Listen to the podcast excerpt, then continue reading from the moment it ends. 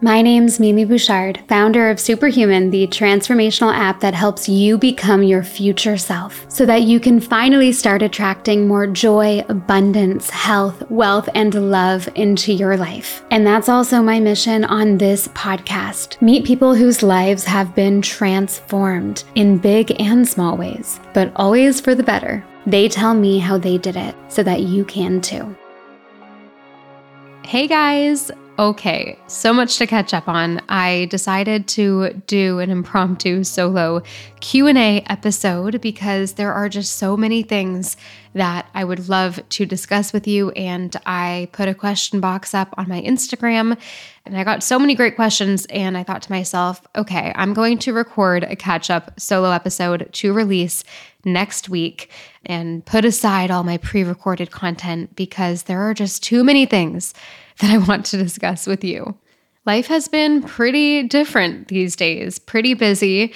And I'm not sure if you can hear it from my voice, but I am just coming off of a bad cold. So, in height of all of the craziness going on, moving around in England, waiting for our house that we purchased to be ready to close, to getting a new puppy, to just a lot of craziness at work to needing to hire a lot of people last minute to just personal stuff. Life is just a lot at the moment. So, yeah, I think I got sick from the lack of sleep with the puppy and just traveling around a lot and probably not taking care of myself as much as I should be. With that being said though, let's jump right into the personal Q&A. So, the first question is How is puppy life going? If you follow along on Instagram, you'll know that we got a puppy. Her name is Olive. She is an English Cocker Spaniel. She is quirky, confident, sensitive, crazy, and cuddly. We love her, but we're also just trying to manage, you know, our lives with a new puppy. It is definitely difficult. And it makes me realize that whenever we end up having kids, I need to have peace in my life. I cannot be moving around. I cannot be working as much as I am right now because honestly, having a small thing to take care of, and of course, a child is a lot more work than a puppy. So, having a puppy to take care of has just been a lot to handle with all of the work that we have at the moment but we're making it work. So, to answer the question, how is puppy life going? It is going well. It was definitely difficult the first week or so, just understanding her. You know, it was just hectic. The lack of sleep was pretty adamant um, in my life. It was really affecting how I was working because when I don't sleep, I'm just not the same person. And, you know, she's been sleeping in her little bed area in our bedroom. We tried to leave her alone and it just was terrible and did not work. I think she has some bad anxiety when we are not in her vicinity that we are trying to slowly work on. So it's been good. She's been incredible at times, very difficult at others. It is uh, a huge responsibility, and I knew that. I just didn't realize how much of my life would be consumed. So it's been great for Ben and I. It's really like preparing us for, you know, having a responsibility together and something to take care of. And he's definitely started bonding with her a lot. You know, initially it was me pushing us to get a dog, and Ben wasn't that crazy about the idea. He wasn't opposed to it, but he wasn't as excited as I was. And now they are just so in love. It's really sweet. You know, before we got her, Ben said, You know, the dog's not going to be allowed in the bed. And I said, Okay. And then next thing I know, this morning, Ben texted me a photo. I was upstairs of him and her in bed cuddling, and she was like under the covers. It was very sweet. So, puppy life is good. It is tiring and just distracting, but it's, I'm now feeling like I'm in a flow with my calendar and with my schedule. I feel like my voice is cracking so much, I can't even take a big deep breath in because I feel like I had tonsillitis a week ago. I am self diagnosing that, but there was something really bad with my throat. But hopefully it's going to be fully gone soon. All right. So the next question is How do you manage all the things as a working dog mom? So, really just getting into a schedule with her. I'm very lucky that Ben, my partner, we both work from home. So we're kind of tag teaming it, which really helps. Like today, I had a few meetings and I went to the gym, and Ben took care of her yesterday. He was running around with friends all day and going to the gym himself. So I was taking care of her, and we just tag team it. It's been really helpful having him. It would be very hard if I was alone doing this, trying to run a business at the same time.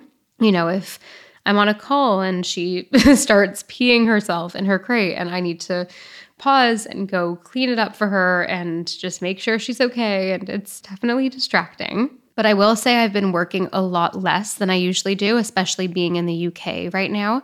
My team mainly works in EST and I'm obviously here. So I'm basically working half days and I'm not working full time. So I must admit that I am not superwoman and I am definitely not able to work full time at the moment. But things will get better when she grows up a little bit and is not needy 24 7. Right now, she's still in that phase. And we're going to slowly try to get her to be a little bit more independent. And I'll keep you guys posted on that. All right, next question. Is your fiance into self growth slash meditating slash journaling too? He's not really, to be honest with you. And I wanted to answer this very transparently because a lot of people in this space think that their partner needs to be as into the self development world as they are. And I don't believe in that. I think having your own interests is very important and not pressuring the other person to be interested in what you're interested in.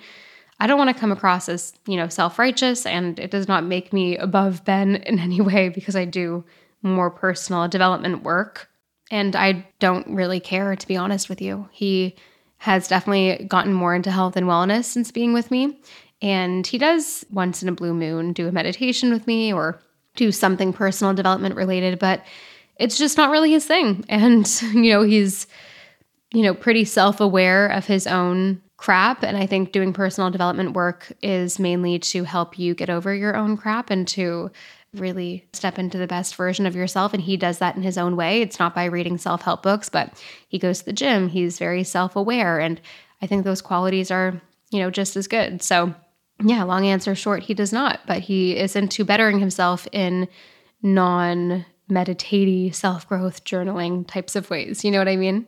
The next question, and we're kind of pivoting to a random topic here, is Did you get investors to fund your business? No, I have not. And that's something that has been a topic with my business coach at the moment. And I get messages quite often from investors, from VCs wanting to learn more about Superhuman, wanting to invest. And to be honest with you, I'm just not interested at the moment. Uh, there are many reasons why. Number one, we don't need to raise money, which is a really amazing place to be. And I'm super proud that the business is where it is and that we aren't forced to raise money at the moment. And, you know, number two, I just, I don't want a boss. And when you raise money, especially with VCs, you know, you end up having a boss or a board of 10 bosses that essentially tell you how much you pay yourself, that give you rules essentially and targets that you don't even give yourself. And at the moment in the business, I'm not interested in someone else telling me what to do. And I'm also not needing the cash. So I am not going to get investment at the moment. And hey, this very much so may change in the future. If I find an incredible strategic investor for the business that you know is very much aligned with our values and the way that we want things done, then of course we would consider it, but I'm very grateful I'm not in the position where I'm forced to raise money because there are a lot of decisions that I want to make for the company and I just don't think we're we're there yet. I don't think it's smart to raise money when you don't need to.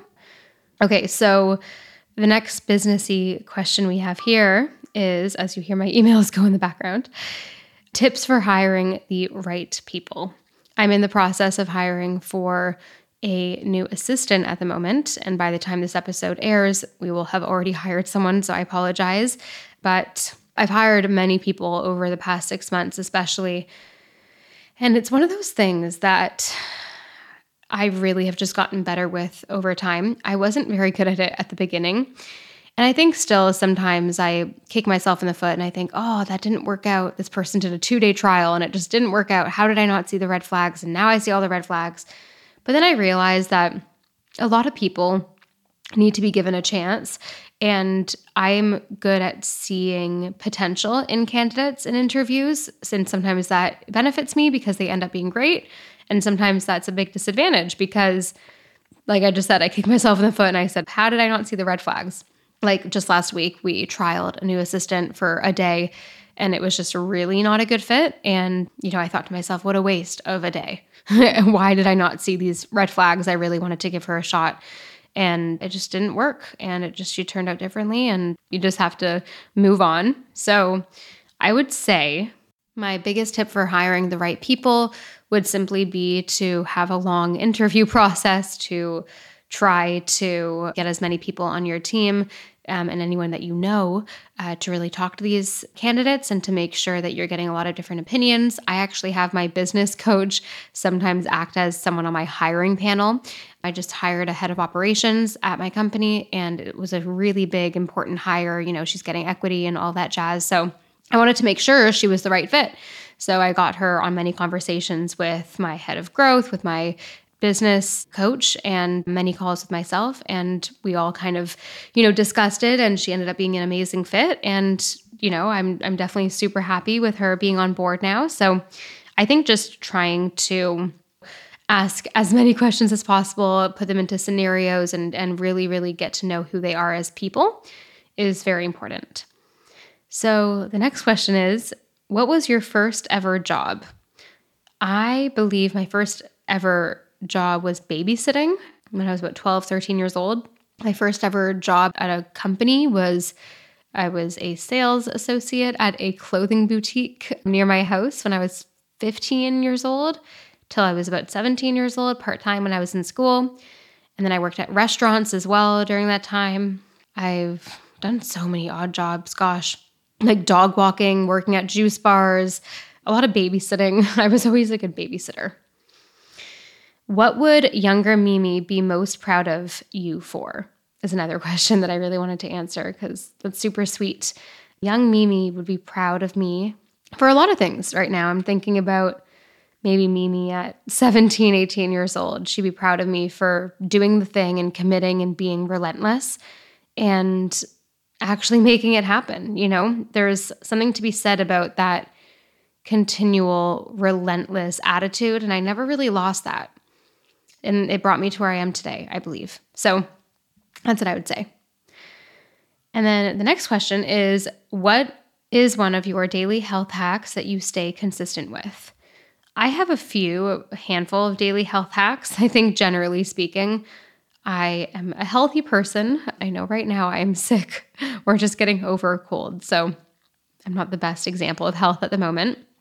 But Something I stay very consistent with is actually having my green drink in the morning. It's something I just have done for almost a year consistently, I would say. And I'm honestly just addicted to the taste in the morning.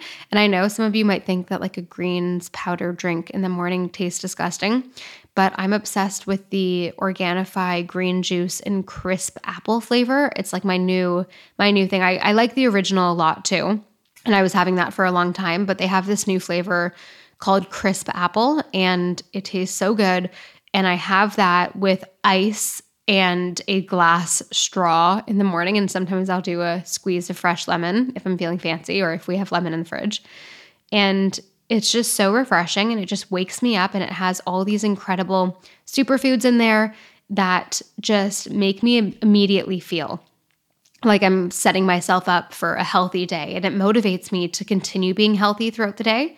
So I would say that is one of my most consistent healthy health hacks or healthy habits other than all my meditation and that kind of journaling stuff, but an actual tangible one is having my greens drink in the morning. And if you guys have not heard of Organifi, I'm sure you have if you're a listener of this podcast, but They offer very, very high quality organic superfood blends. They have everything from this green juice you can have in the morning to a healthy hot chocolate you can have in the evenings and protein powders. And the quality of this company is very high, and that's why I've been using them for years. So they're also a sponsor of the podcast. If you want to get 20% off anything on their website. Go to Organifi.com forward slash Mimi. That is Organifi, O R G A N I F I.com forward slash Mimi. And you can use the code Mimi as well at checkout for 20% off of anything on their website. All right, moving on to the next question. Congrats on your engagement. Wedding updates, where and when is it happening? Okay, so we've been engaged now for eight months, which is crazy. And I've just started talking to a wedding planner life has just flown by. And yeah, so we're a little bit delayed. But that being said, I have made some decisions. So we, well, I have, Ben and I have, he actually doesn't give a crap about where we're getting married or what it's going to look like. He just wants to get married. So he has allowed me to take the lead, as a lot of grooms do. So yeah, we're going to be probably getting married in Italy which is somewhere that we have both loved forever, probably Tuscany, and probably next fall or next next spring. Well, spring 2025 or fall 2024. We have just really started the process, so I will keep you guys updated, but that's kind of the update there. And the next question is Are you moving back to the Bahamas? So, a lot of you have seen on Instagram that I'm in the UK right now. We actually just purchased a house here. And yeah, so we've decided to purchase this property as an investment and also just to have a home base in London. We really love it here. We haven't been spending enough time here. This is where initially Ben and I met, and I lived here most of my early 20s. And I definitely want to have a footprint here. I, I absolutely love the city. We are still technically residents of the Bahamas and we will be there for most of the year. So we still have our place there. We're just renting there buying a property in the Bahamas isn't always the best uh, financial decision. The properties there don't really appreciate as much as bigger urban cities. So we're going to continue keeping our place there, but we're really going to live back and forth, mainly in the Bahamas, but you know, four to six months a year in the beautiful city of London. So that's where we're at right now. I'm going to be in England for probably the next five months though. So I'm so excited about that. And I cannot wait to show you guys the new house we purchased. It is the first property I've ever purchased, and it's a huge deal. I'll do a whole episode about that. I will be sharing everything about the renovation that we are doing to it, both on Instagram, and I'll just do an episode on here probably as well. This is a massive project, and it's just going to be unreal. I'm very, very excited. I have one more question that I can see here, but it's not personal per se, but I would love to answer it anyway because I have some opinions on it. So, Someone asks, How do you know if a relationship is over? I have some thoughts here. I love to follow the Gottman Institute. Uh, they have an Instagram page. I've actually used one of their therapists before. Ben and I have. It is a whole kind of practice when it comes to relationship therapy. Definitely check them out, the Gottman Method, Gottman Institute. And they say that you know if a relationship, like the biggest predictor to a relationship ending is if one of the people have contempt. And contempt essentially means that one person thinks that they're like above the other person or better than the other person, is what I believe that definition is. And so I've always told friends that are in relationships, or if I, you know, am in conversation and this comes up, my opinion is always if one person has contempt in the relationship, that's a big predictor that the relationship's already over. Because it's really hard to come back from that it's very, very hard to have one person in the relationship just constantly think that they're better than the other. And that's a terrible thing to experience. So that's what I would say contempt. And check out the Gottman Institute, Gottman Method. Anyway, these are my questions that I'm answering today. I'm going to go drink some tea and hope my throat gets better. So, thank you for listening, and I hope you enjoyed this update. Uh, much more to come, and I hope you have a wonderful rest of your day. Okay, bye. Did you know if you leave a rating or review on this podcast, the algorithm is going to target you with more content that you enjoy? So take advantage of the beautiful algorithm and please, if you enjoyed this episode, leave us a rating or review on our podcast. Thank you so much, and we'll see you next time.